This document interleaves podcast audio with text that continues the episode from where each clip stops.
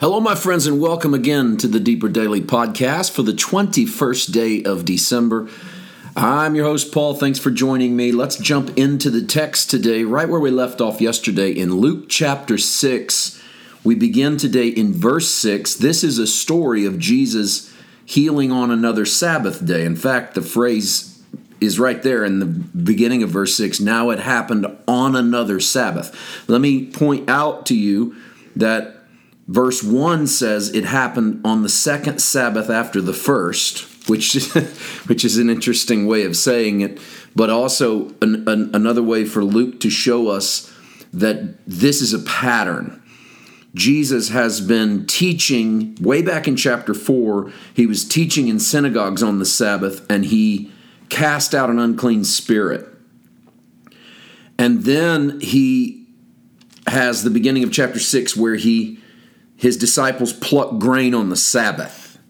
And then we have another healing on the Sabbath. So Luke is establishing this, this flow of Jesus performing these miracles on Sabbath days. I think maybe the way to do this today is to read this, this whole story and then come back and make some comment on it and, and give an overview of what's happening within the context of Luke 6. So we begin in verse 6 and read through verse 11. Now it happened on another Sabbath also that he entered the synagogue and taught, and a man was there whose right hand was withered. So the scribes and Pharisees watched him closely, whether he would heal on the Sabbath, that they might find an accusation against him. But he knew their thoughts, and said to the man who had the withered hand, Arise and stand here. And he arose and stood. Then Jesus said to them, I will ask you one thing. Is it lawful on the Sabbath to do good or to do evil, to save life or to destroy? Or another translation, to save life or to kill. And when he had looked around at them all, he said to the man, Stretch out your hand. And as and he did so, and his hand was restored as whole as the other. But they were filled with rage and discussed with one another what they might do with Jesus. Well, okay, we've obviously gotten another, Jesus is in another sticky situation.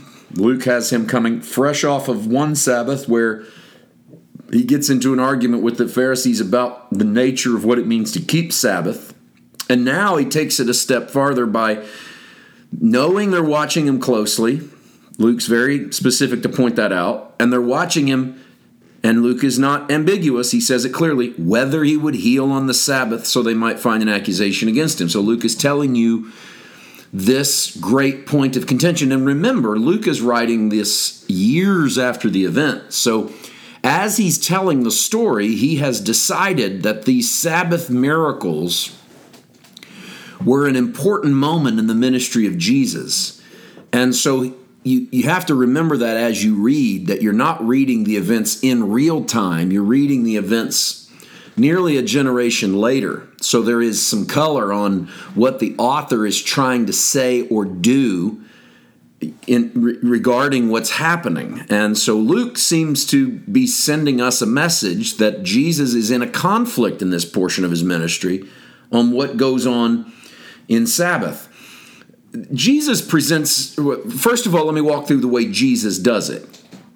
He knows that they're there to catch him.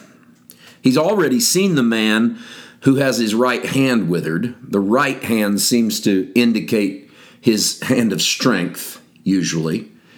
And so he's probably unable to work, and thus he's probably a beggar. And he's probably a man who has been in the community for a long time. Jesus, uh, the, the Pharisees and scribes know the man's been in the community, and knowing the nature of Jesus, they know that he's a healer. And maybe it's even been advertised that Jesus is coming, and they position this man there. For whatever reason, Jesus then takes some very careful steps. First of all, he has the man arise and stand here. And the man does. It seems as if Jesus calls the man to him and says, Stand right here beside me. And this could be a defensive posture, Jesus defending the man. It could be Jesus putting the man in front of the accusers and then taking, becoming the mediator on behalf of the man. Then Jesus says to his accusers, This is the scribes and Pharisees, I'll ask you one thing Is it lawful on the Sabbath to do good or to do evil, to save life or to destroy?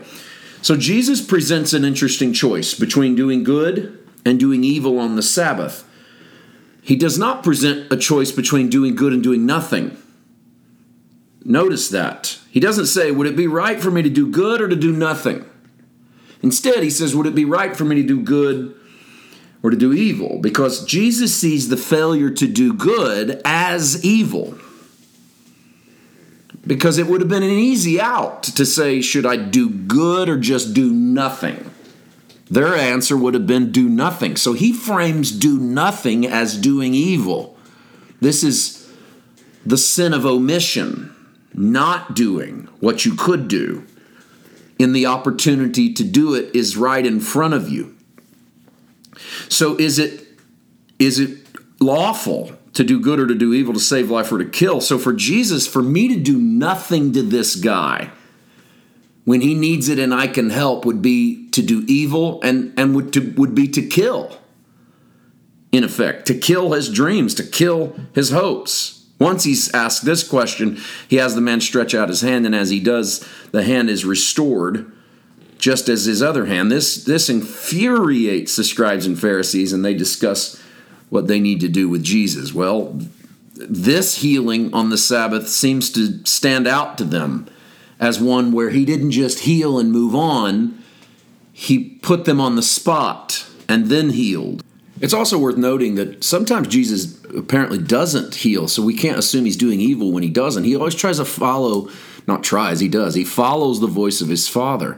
The point Jesus is making is that if he's restricted because it's the Sabbath, that would make the Sabbath evil.